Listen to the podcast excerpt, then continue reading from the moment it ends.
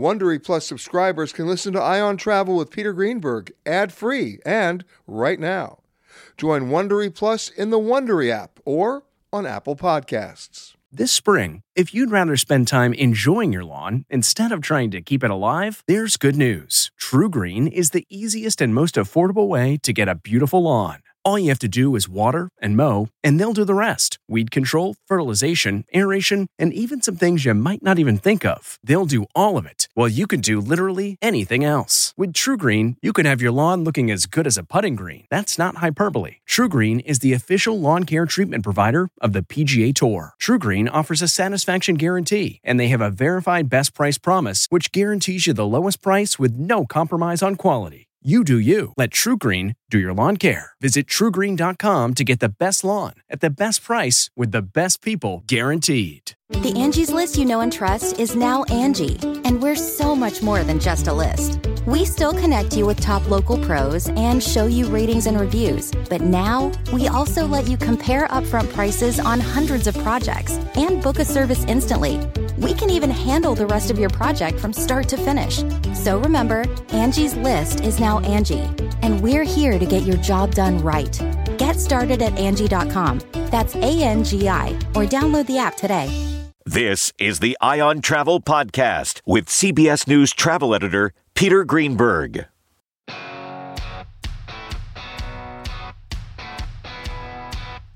Hi, everybody. Peter Greenberg here with another edition of the Eye on Travel Podcast. This week, coming from Atlantic, Canada, and one of my favorite cities, Halifax, in Nova Scotia. I've been coming here for more than 30 years, and with good reason. It's the people, it's the history, and yes, it's the air. It's one of the places where I sleep the best. And when I'm awake, I get to do a deep dive into the culture and history, and in the last 10 years, even the food scene. But it all starts with a history, and Mike Savage, the mayor of Halifax, tells that story. Then I'll speak with the fire chief. We all know about the Canadian wildfires, and we'll get his take on what's really going on. And then we'll go deep into the harbor of Halifax, one of the deepest natural harbors in the world, with Scott Armour. Born and raised in Halifax, he also built the Muir Hotel right on the water. And that's just the beginning. And finally, an airline you probably haven't heard about, but should. It's actually the little airline that could Porter Air. Where they fly from and where they fly to might surprise you. First up, the mayor of Halifax. This episode is brought in part to you by Audible, your go to destination for thrilling audio entertainment. Whether you're looking for a hair raising experience to enjoy while you're on the move or eager to dive into sinister and shocking tales, Audible has an exclusive collection of thrillers from best selling authors that will keep you on the edge of your seat. Like James Patterson's first audio only thriller, The Coldest Case. Experience stories like never before, where every chilling detail is brought to life by captivating sound design. Plus, as an Audible member, choose one title a month to make yours forever. And now, new members can try Audible free for 30 days. Just visit audible.com slash WonderyPod or text WonderyPod to 500 500. That's audible.com slash WonderyPod or text WonderyPod to 500 500. Getting the smile and confidence you've been dreaming about, all from the comfort of your home, isn't a total mystery with Byte Clear Aligners. Just don't be surprised if all your friends start asking, What's your secret? Begin by ordering your at home impression kit today for only $14.95. Byte Clear Aligners are doctor directed and delivered to your door. Treatment costs thousands less than braces, plus, they offer flexible financing, accept eligible insurance, and you can pay with your HSA FSA. Get 80% off your impression kit when you use code WONDERY at Byte.com. That's B-Y-T-E dot com. Start your confidence journey today with Byte. Mike Savage, Mr. Mayor, welcome. Peter, nice to be with you. You can just call me Mayor Mike. Well, whatever happened to the title then? Well, I, when I was elected mayor, which was over a decade ago, I told people I didn't want to be called Your Worship. That's the normal honorific for a mayor in. Oh, in I can't wait to call you Your Worship. No, I, I said, look, I don't want to be called Your Worship. Just call me Mayor Mike. And then about a year and a half after that, I was invited to Belfast, the city of my birth in in uh, in Ireland, and uh, by the Lord Mayor, and I was introduced as the Right Honourable the Lord Mayor of Halifax, and I said I can live with that, but, but only in Ireland. no, Mayor Mike. Well, Mayor Mike, thanks for coming by. Yeah. You know, Halifax. First of all, we are in Atlantic Canada. Number one. Number two, it's got such a place in American history because of World War II and because of what Canada did to help everybody out with all the convoys going across the Atlantic. People think the convoys were leaving from New York. No way. They were leaving from right here, right where we are right now at the Muir Hotel. Absolutely, from the beautiful Muir Hotel. Yeah, you, you know, this is where they started. This is where they went. Yeah. I mean, we are right here on the waterfront. In fact, the Maritime Museum is right next to us. All that history is there. And the last surviving convoy, HMS uh, Sackville, uh, HMCS Sackville, which is a, uh, a living uh, museum of the convoys of World War II, um, about which there have been movies made. Uh, but uh, great story, yeah. Of course, the most recent movie, which may not have been about that convoy, but was was Greyhound with Tom Hanks. That was about that. That was the convoys. Absolutely correct. Yeah. Amazing stuff. Yeah. And of course, the Titanic. So the Titanic. Uh, uh, a few years ago, I was at I was in Belfast on that same trip, as a matter of fact, and they took me to the Titanic Museum. And when there was a bunch of visiting scholars who were there for a convention, and when they heard the mayor of Halifax was there, they asked me if I would go and talk about Halifax's connection to Titanic. I said, sure. When? They said, now. I said, let me just go to the bathroom. I went in the bathroom and I Googled Halifax Titanic just to make sure I had my facts right. So, but yeah. what you're telling me, Mr. Mayor, is when in doubt, you Google. Yeah. Uh, who doesn't, right? Who okay, doesn't? Fine. But all, also, I mean, the, the, so the Titanic was 1912. 1917, this was the home of the Halifax explosion, the largest man made explosion in the world prior to Hiroshima. Tell me more about that. Well, down this harbor. Um, Where we're sitting right now. Yeah. The Mont Blanc and the Imo collided. They were two ships. It was December the 6th of 1917. World War I was raging in Europe. Uh, these two ships collided in the Halifax harbor just before 9 o'clock on December the 6th in the morning.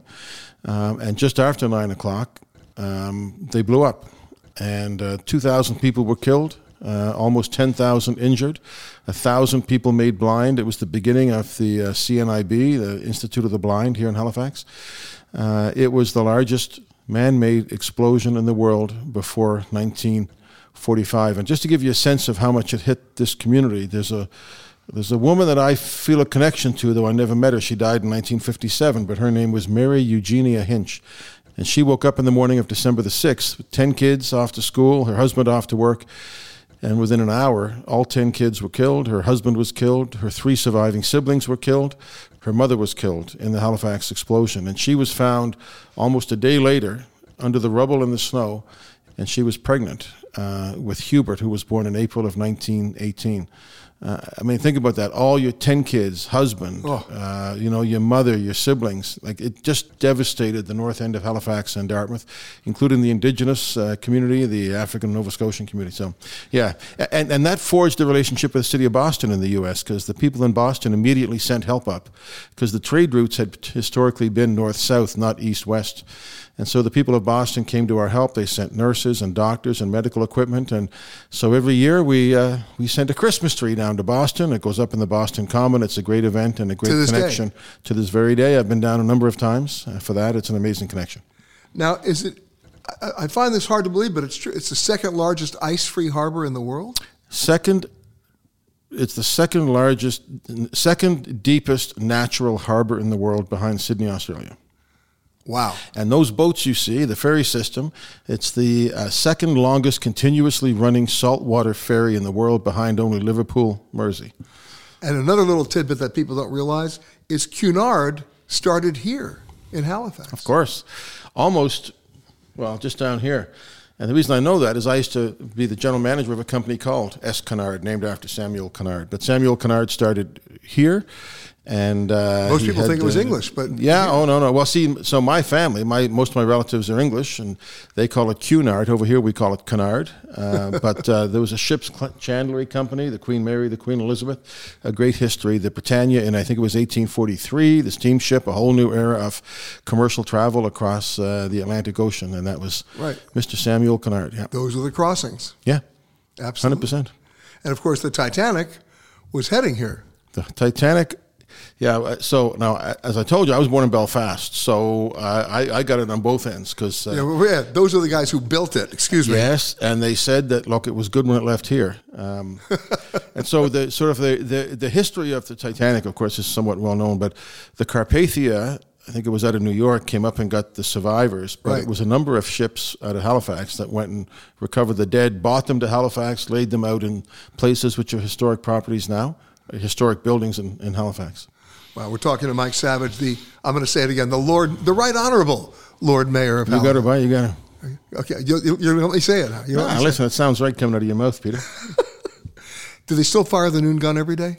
Oh yes, and you could be here all your life, and there's still moments when it catches you off guard. So, yeah. But for people who've not been here before, when they first come, what's the first surprise for them? What's the thing that surprised them the most? So, I, well, it depends where you are. I think for a lot of people, they think of Halifax as kind of a you know quaint uh, city uh, on the water with fiddles and lobsters and bagpipes, and, and we have all of that. But we're also, as you can see, a very modern city. We're sitting here in one of the most beautiful uh, hotels in, in Canada, North America, probably brand new.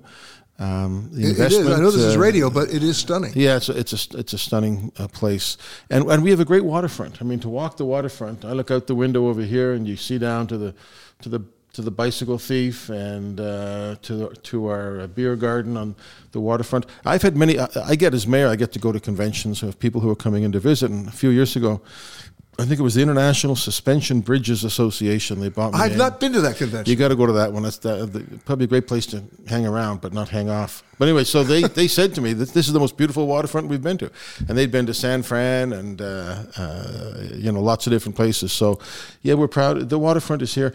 As a city, we're big, physically large. We're 5,500 square kilometers. We're monstrously large, which gives us the opportunity to have a beautiful downtown. It's vibrant, a lot of kids, a lot of places to eat and drink and have fun, but also some natural wilderness areas that are very special. and your biggest challenge? Well, I think, you know, as it is in a lot of cities in North America, our challenge is that the growth of the city, and Halifax is the, was the fastest growing large city in Canada in 2022. We grew by 4.5% in a year, 20, some 20,000 people. The big challenge is How do you manage the growth? The growth. And, you know, we have people that aren't succeeding. And so we have people living in tents in the heart of the city.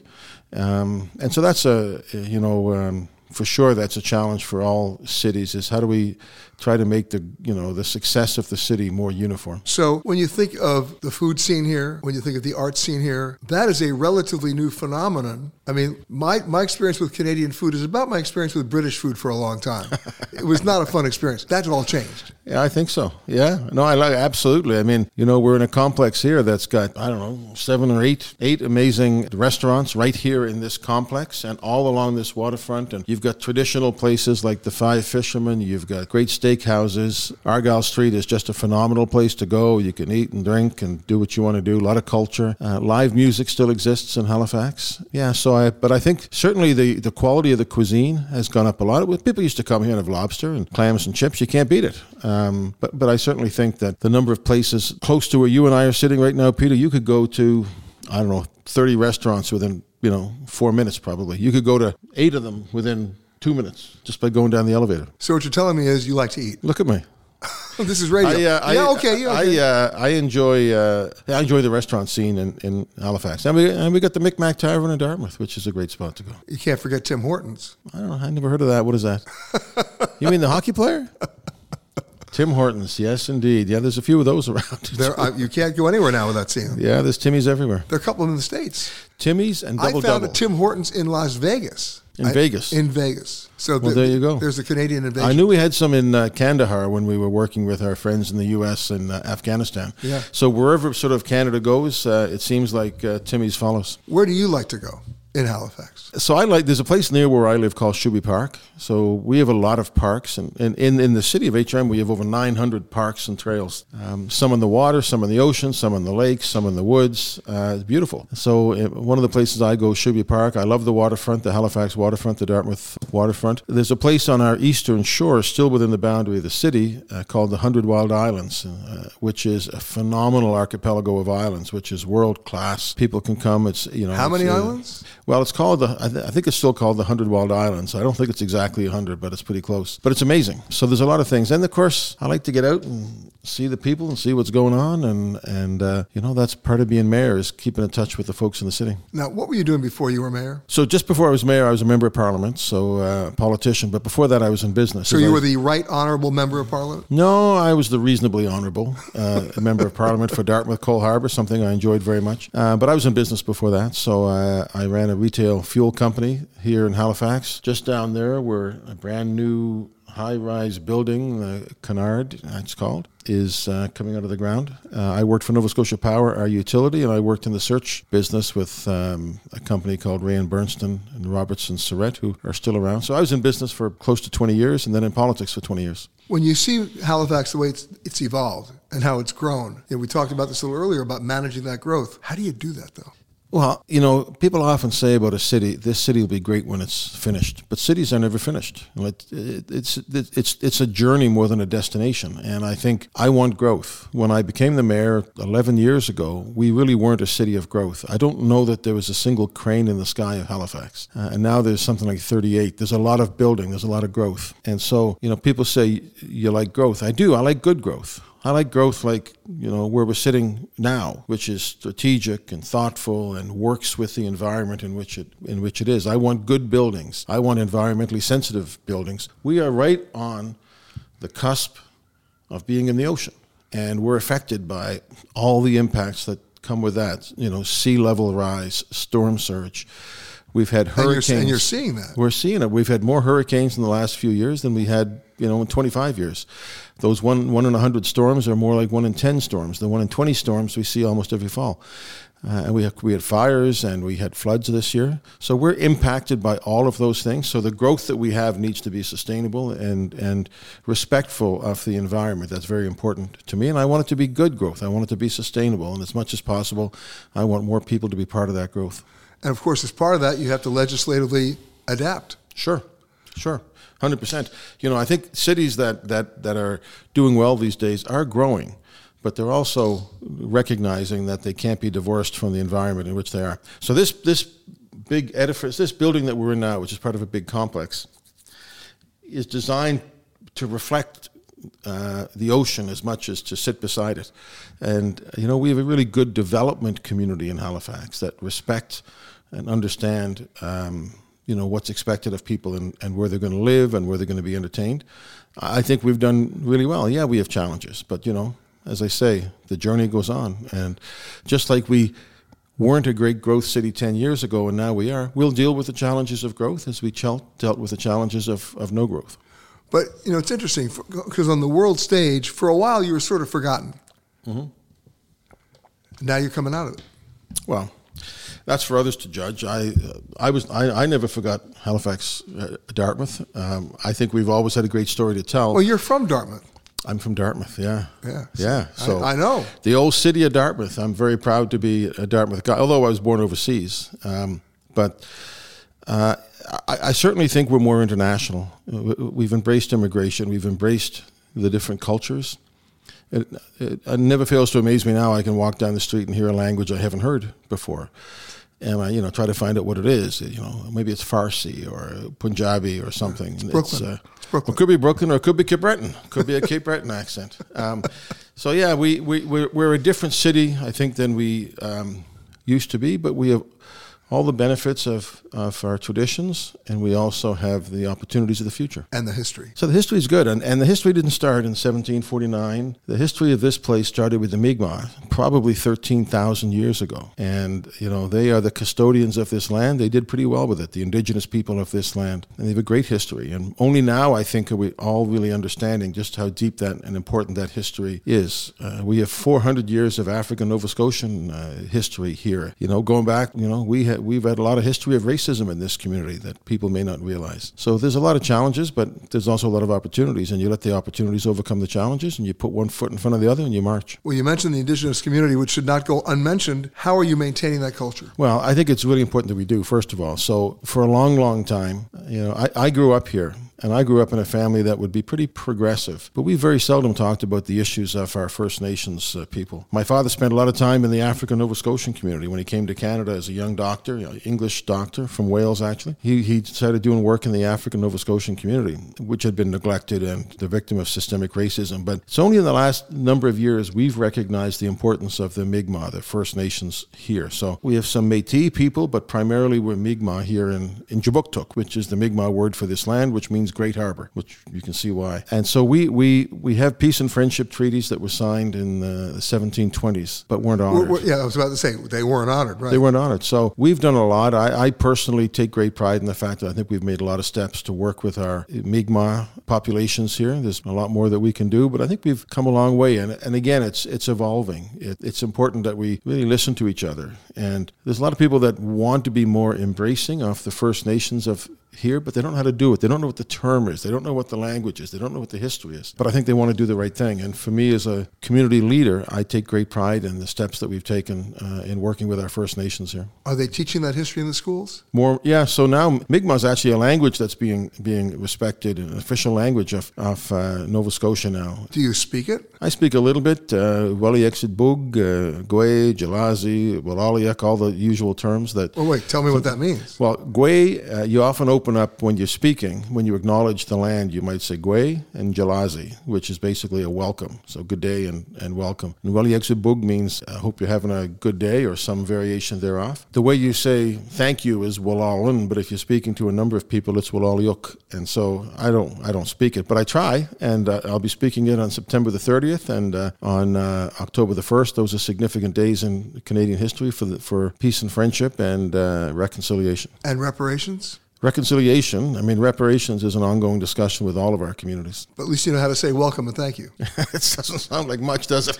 hey, it opens the door. It, it, look, it, it, it, means a lot, I think, to me that, that I can speak to people. At least they know that I'm trying to do the best I can to speak, you know, their language. I mean, I'm not even bilingual, you know, fluently. I'm not fluent in French, but I speak French whenever I can. I speak Mi'kmaq.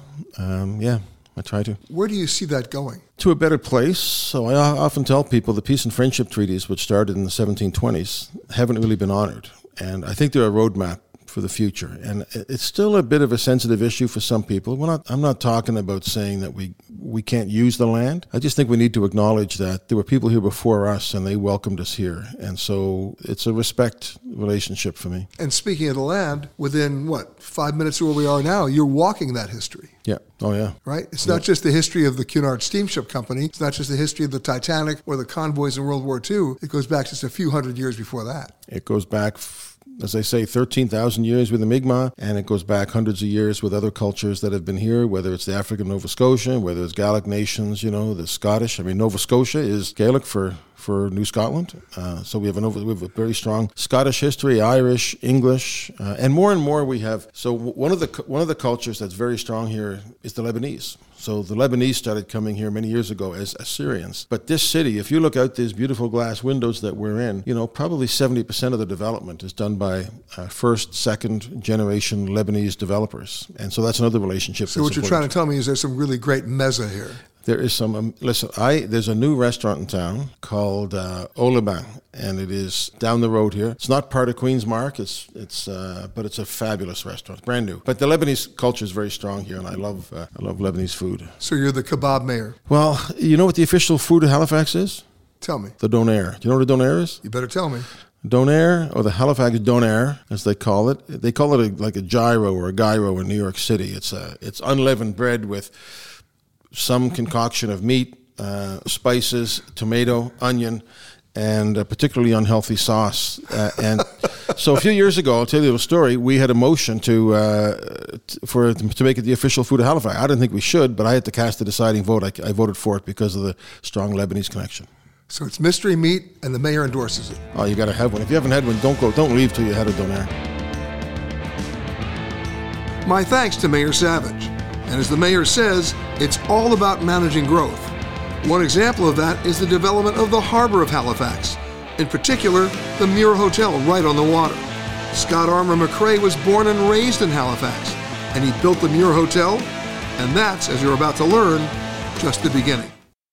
We really need new phones. T-Mobile will cover the cost of four amazing new iPhone 15s, and each line is only $25 a month. New iPhone 15s? It's over here. Only at T-Mobile get four iPhone 15s on us and four lines for 25 bucks per line per month with eligible trade-in when you switch.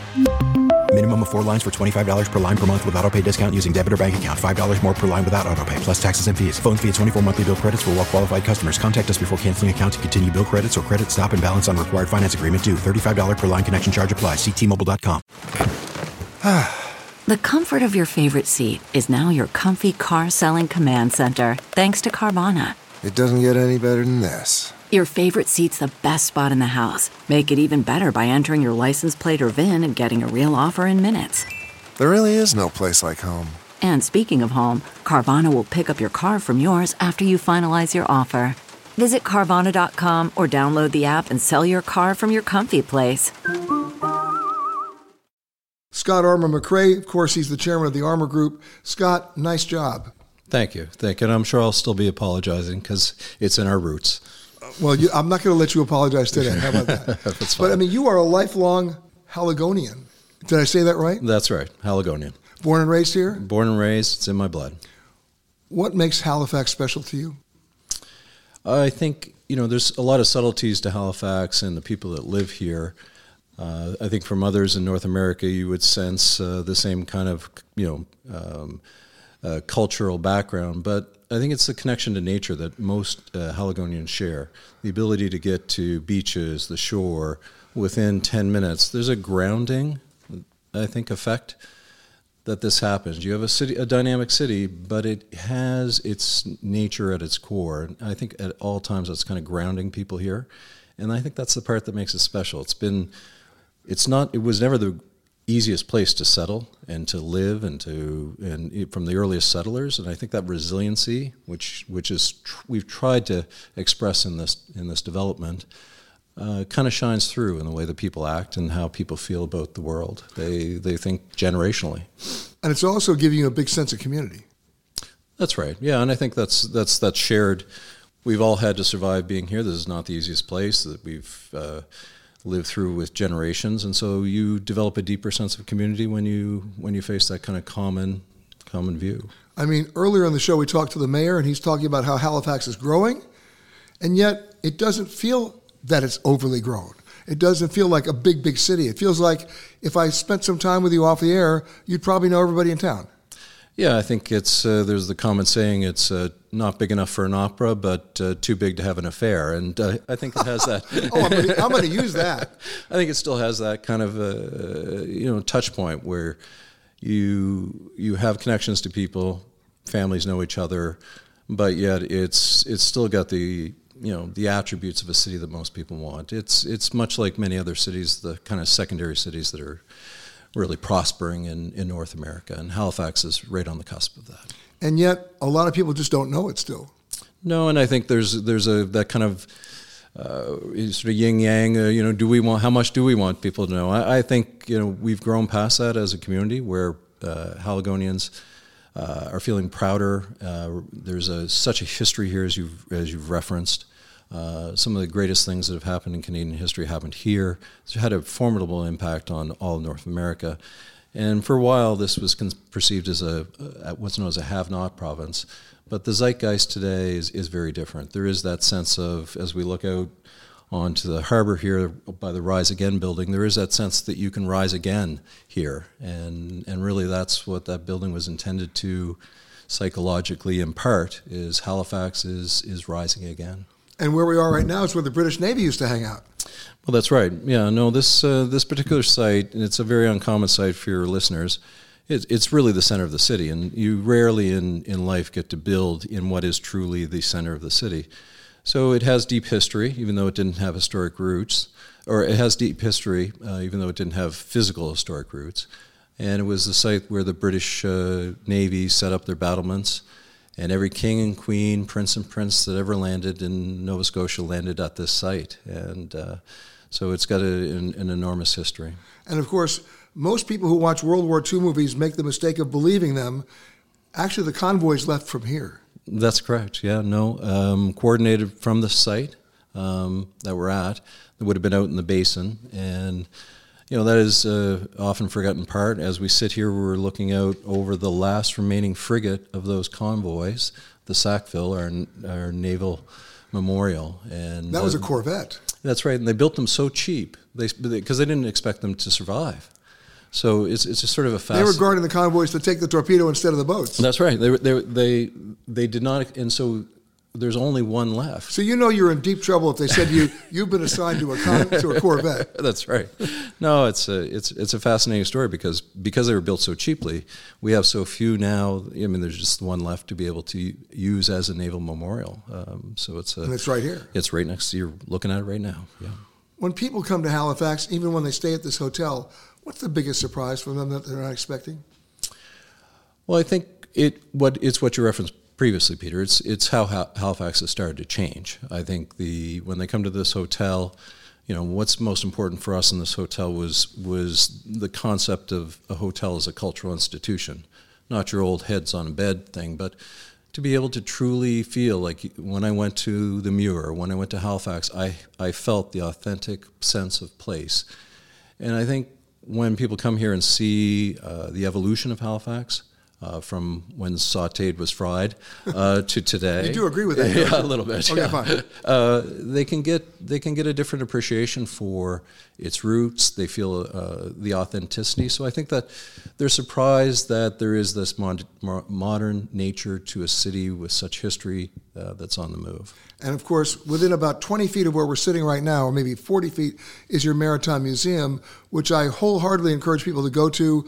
I immersed myself in that place. It's unbelievable. No, fantastic stories there. I, I think we've had a very deep relationship with the Maritime Museum, whether it be uh, bringing out uh, Sable Island, which is offshore here, natural uh, um, park, to the Titanic stories, to uh, the convoy. It's a it's a fantastic location, and right next door. And we try to bring some of those stories into Queen's Marque and into the Muir. Well, the good news is you can't walk walk more than hundred feet and not have history here. Yeah, no, absolutely, no. It's a it's. Um, but yet, it's still got that forward, that kind of juxtaposition of the of the new and the old. My thanks to Scott. Now, for those of you who are my regular listeners, you know I'm also a volunteer firefighter. And wherever I go, I want to talk with the local firemen and firewomen. They know their communities best, and Halifax is no exception. Ken Stuebing is the fire chief in Halifax, but he also knows the history of fire. And in Halifax, that's almost required. Chief, welcome. Thank you very much, Peter. Certainly a pleasure to be here in our new home. I've been here for about six years and can't think of a better place to end my career than in Halifax, Canada's ocean playground. Well, thank you for that mission statement and that promotion.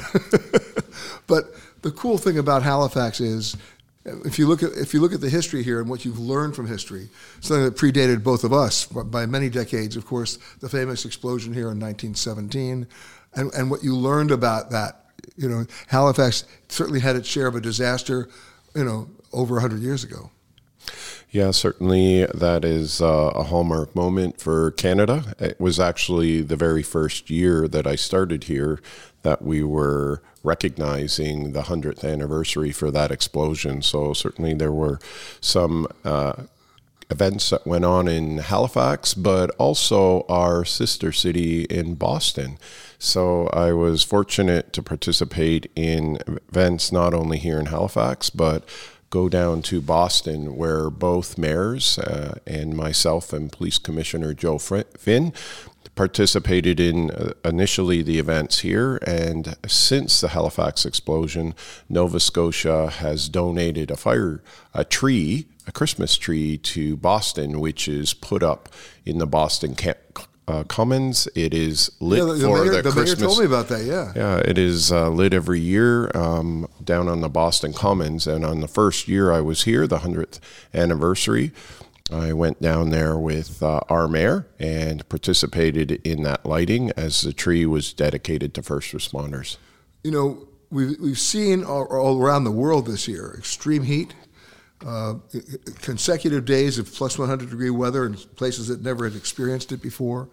Uh, we've seen the wildfires uh, in Canada.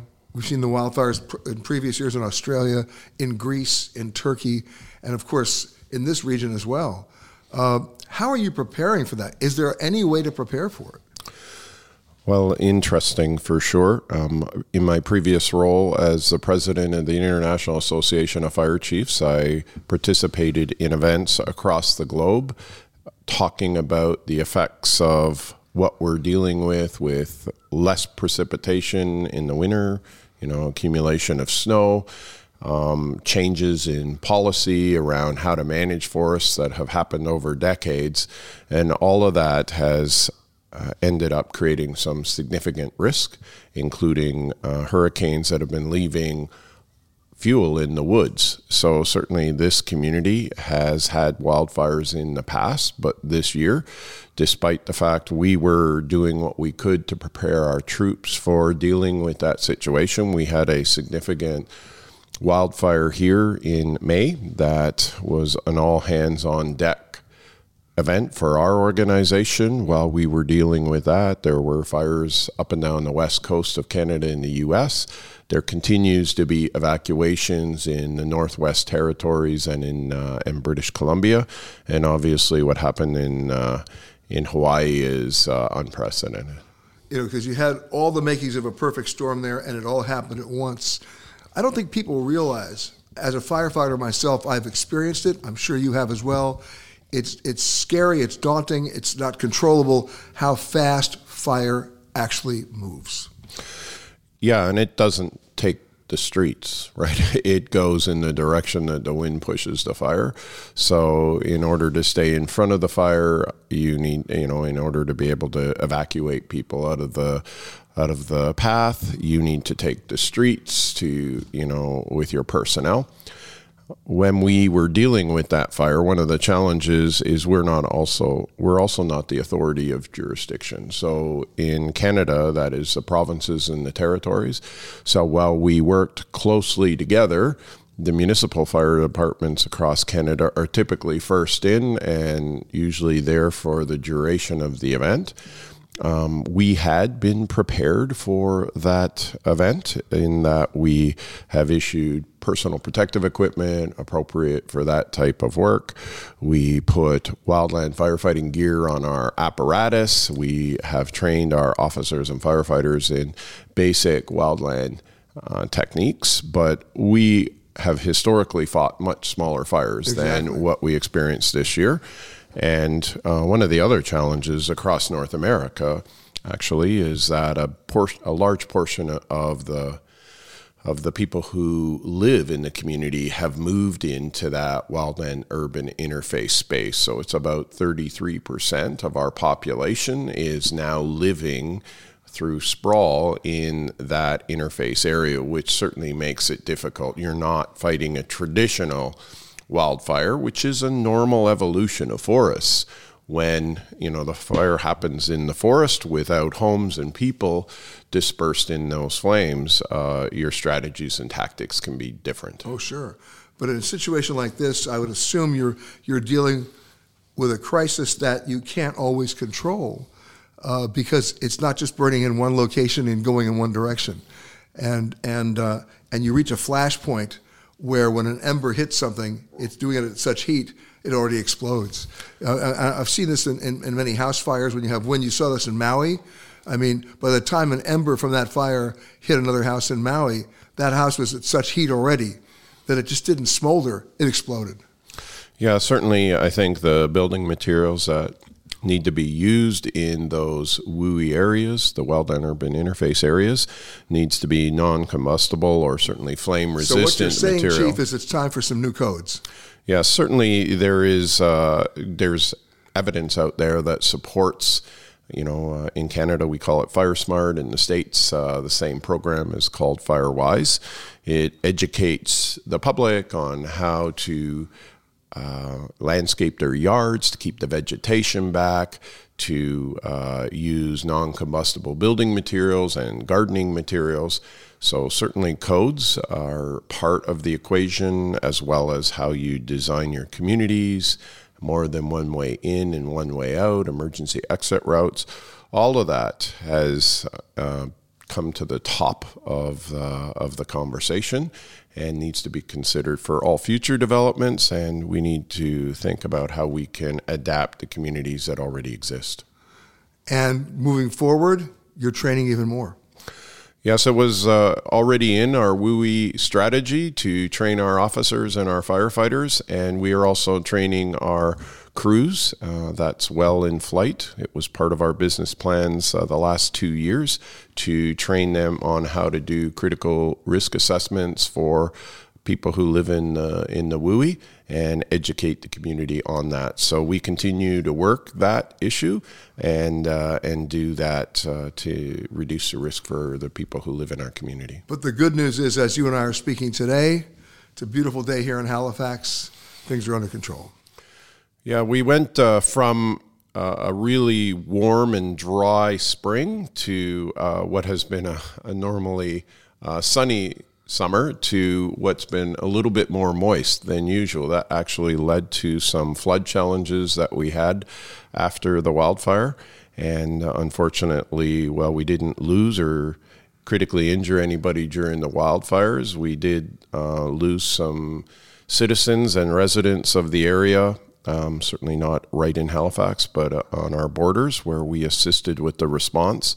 Unfortunately, there were some lives lost during the flood, but we're hearing it's going to be a bright, sunny afternoon and the start of a stretch of some sun, which is normally our summer weather.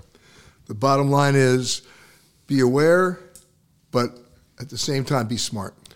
Absolutely. Uh, you know, we always try to be prepared for what we're going to be facing, and obviously, in uh, in the face of the changing environment, uh, we are heading into hurricane season. So our teams are preparing for that eventuality if we hit that.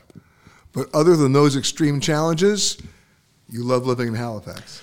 It is one of the most beautiful areas in the country for sure, and I've lived across the country, including Banff. We are quite delighted to call Halifax our home, and I have no shortage of people who want to visit us for some reason. My thanks to Chief Stuebing. And last but not least is how you get to Halifax. At the turn of the last century, it might have been by steamship or train. These days, most folks would say, come by air, like Air Canada. But there's another airline, one of my favorites, and you've probably never heard of it. It's called Porter Air. It's the little airline that could. And it not only flies to Halifax, but it flies from one of my favorite, if not cutest, airports in the world. A small island a few hundred feet from downtown Toronto called Billy Bishop. Kevin Jackson is Porter's chief commercial officer. Kevin Jackson, the, the Executive Vice President and Chief Commercial Officer of Porter. Welcome, sir. Hi, Peter. Welcome to Halifax. I'm telling you, it's I always love coming to Halifax. I've said this throughout the show, but I love Porter because, and, and please don't take this the wrong way. You're the little airline that could. Absolutely. I, I mean, you're not. You know, up until well, up until recently, you've only flown basically prop jets. That's correct. Right, That's the correct. Dash 400s. Yep. Um, and you know what? They get you where you need to go. Right. These are not obsessively long flights. Um, I'm not on board for anything other than to get from A to B, and you get me there. But you're going to places that most Americans have never been, right? St. John's in Newfoundland. That's correct. Thunder Bay. I mean, All over Eastern Canada. all over Eastern Canada. And you're flying from what? You're flying from New York, you're flying from Boston. Uh, we also fly from Washington and from Chicago. There you go. That's so, very cool thing. But what is Porter? So Porter is an airline that started about 16 years ago at our home base, as you said, in Toronto. Billy, it's Toronto Billy Bishop uh, Airport, uh, and we started with one route, which was Toronto to Ottawa, and we started flying that very regularly, focused on the business traveler at that time. Ottawa, of course, being the capital of Canada. That's right. So number one uh, was our first destination, uh, and we have expanded our network across Eastern Canada over the last 16 years. And so today uh, we serve 22 destinations with that uh, Dash 8 fleet that you talked about, the turboprop fleet, and we fly it from Toronto, Ottawa, Halifax, and to all of these different destinations across Eastern Canada. And of course, your major hub is Billy Bishop Airport in Toronto. Which is, as you said, a great little airport. When I say little airport, when I first flew to Billy Bishop, I landed. I was coming up to Toronto. I landed. I walked about 12 feet, got on a ferry boat right. that went about 12 feet, and I was in downtown Toronto, literally. That's right. Now, is the ferry boat still there? Yes, but now you have a tunnel, and anybody gets there. But I've never been to an airport where you literally get off the plane and you're like, you're in downtown. That's right. Billy Bishop Airport is actually on an island. There is a 400 foot strip of water that separates the island from the city itself. That's it. For, I'm not kidding. 400 Yep. feet. And there's a ferry that moves across that little spit of water to carry uh, cars and fuel and supplies. You can also ride it as a passenger. But now it's connected to the city through a tunnel that goes under the lake and pops up in downtown Toronto. And Billy Bishop was named for. you're you're going to flag me on that one. So he was a he was a World War II pilot uh, that flew in the Canadian uh, Royal Air Force. Okay. Now, since you're since you're based in Chicago, do you know what correct. wh- what O'Hare was named for?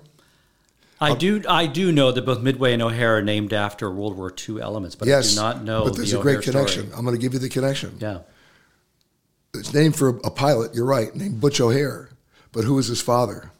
His father was Al Capone's attorney. I did not know that. And uh, yes, and his, his name was Easy Eddie, and he was nothing but easy.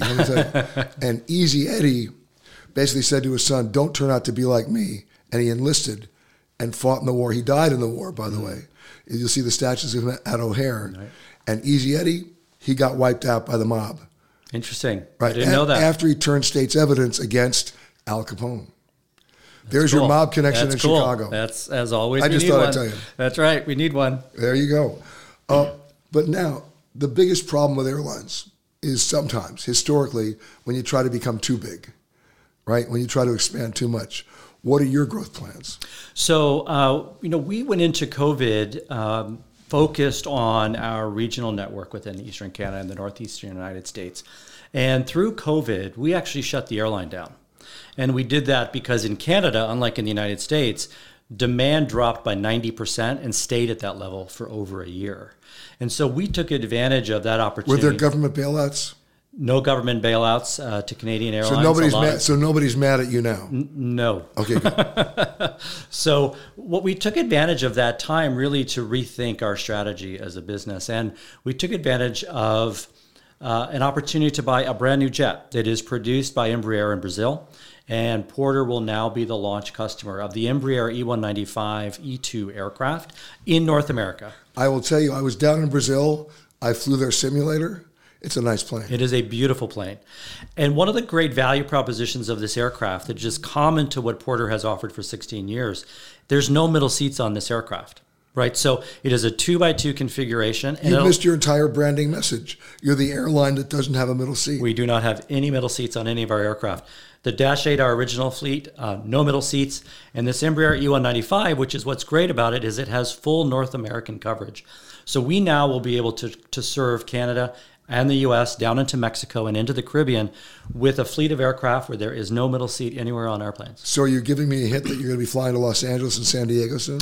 That is certainly on our map, but we certainly did just announce our first U.S. destinations with this aircraft, and it is five destinations in Florida. We'll be flying from Toronto Pearson Airport, which is the other airport here, uh, there in Toronto. Because that jet can't land here. That's correct. So, interesting point about Billy Bishop Airport is there's a jet ban on Billy Bishop Airport, which is why we fly the Dash 8 uh, Yeah. from that airport. Uh, so, as we look to expand our network, uh, we had to do so from Toronto's Pearson Airport, which is the international airport. And so, we just announced that from Pearson Airport, we're going to be flying to Fort Myers, to Miami, Fort Lauderdale, Orlando, and Tampa. Just in time for the snowbirds. Absolutely. It's that time of year for the Canadians. But on top of that, we're also going to be flying from Ottawa to Orlando and to Fort Lauderdale as well. So, seven new jet destinations that we just announced. But we will be expanding across the U.S. as we go through 2024 and into 2025. We intend to go all the way to the west coast of the United States, all the way across the south, different destinations. Not ready to announce those yet, but eventually into Mexico and the Caribbean, as I said. Well, you realize now you can fly anywhere as long as you don't have a middle seat. That's correct. And the other great value proposition when you fly with us is not only is there no middle seat, but every single passenger on our airplane gets free beer and wine, and we serve it to them in glassware.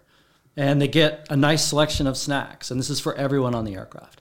And that's really been what's been important to Porter all these years as we com- compete in the Canadian marketplace and now increasingly in the United States is we provide a level of generosity to our passengers that just does not exist on any other carrier in North America today. Any Biscoff cookies? No Biscoff cookies. Oh, We wait do- a minute. We got a problem. Well, we actually do a really delicious cookie uh, by Cookie It Up, which is a delicious bakery located in Toronto. And we serve their shortbread chocolate chip cookies on our flight, and they are addictive. Could I have more than one? I will gladly give you more than one. What's your biggest challenge? So obviously, we're growing substantially uh, as a business. Uh, we had 29, we still do today. We had 29 of the Dash 8 turboprops, but we have ordered up to 100 of the Embraer E195 aircraft, and so we're expanding greatly. As we're talking today, within the last six months, we've delivered 15 of those jet aircraft, and airlines do not grow at that pace. Uh, but we are expanding quickly, and we're doing it for two primary reasons. Number one, we have an existing customer base in Canada uh, that And is- they're very loyal. They are very loyal, and they're eager to travel with us across Canada and to other destinations in North America. So we've got that nice customer base. But the other piece is in this business, if you don't have scale, you cannot compete. And so in Canada, we really only have two major airlines. I won't mention their names, but we have two major airlines in Canada. And if you want to compete with them, you've got to grow and get scale. You got to step it up. That's right. So So please tell me, Kevin, us. please tell me you're always going to be flying to Billy Bishop. Billy Bishop will be the center of our Dash 8 network. It is core to what Porter's uh, val- original value proposition was. And, uh, you know, we have 85% of the flights that come in and out of Billy Bishop, uh, and we intend to continue to grow that business. My thanks to Kevin, to Chief Stuebing, to Scott Armour, and to the Mayor of Halifax, Mike Savage. And my thanks to you for listening to this Eye on Travel podcast. For more conversations with the world leaders in travel, as well as answers to your travel questions, be sure to rate and review this podcast wherever you happen to listen to podcasts. And for all the breaking travel news, you know what to do. Log on to petergreenberg.com. The Eye on Travel Podcast is produced by Amanda Morris and Anthony Protis Chung. For more content from Peter Greenberg and the Eye on Travel team, visit petergreenberg.com. Eye on Travel is a production of CBS News Radio. If you like Eye on Travel with Peter Greenberg, you can listen early and ad-free right now by joining Wondery Plus in the Wondery app or on Apple Podcasts. Prime members can listen ad-free on Amazon Music. Before you go, tell us about yourself by filling out a short survey at wondery.com/survey. Look around. You can find cars like these on AutoTrader. New cars, used cars, electric cars, maybe even flying cars. Okay, no flying cars, but as soon as they get invented, they'll be on AutoTrader. Just you wait. Auto Trader. Survivor's back, and so is On Fire, the only official Survivor podcast. And we have a twist a new co host, the winner of Survivor 45, Dee Valladares. Hi! Listen to On Fire, the official Survivor podcast, wherever you get your podcasts.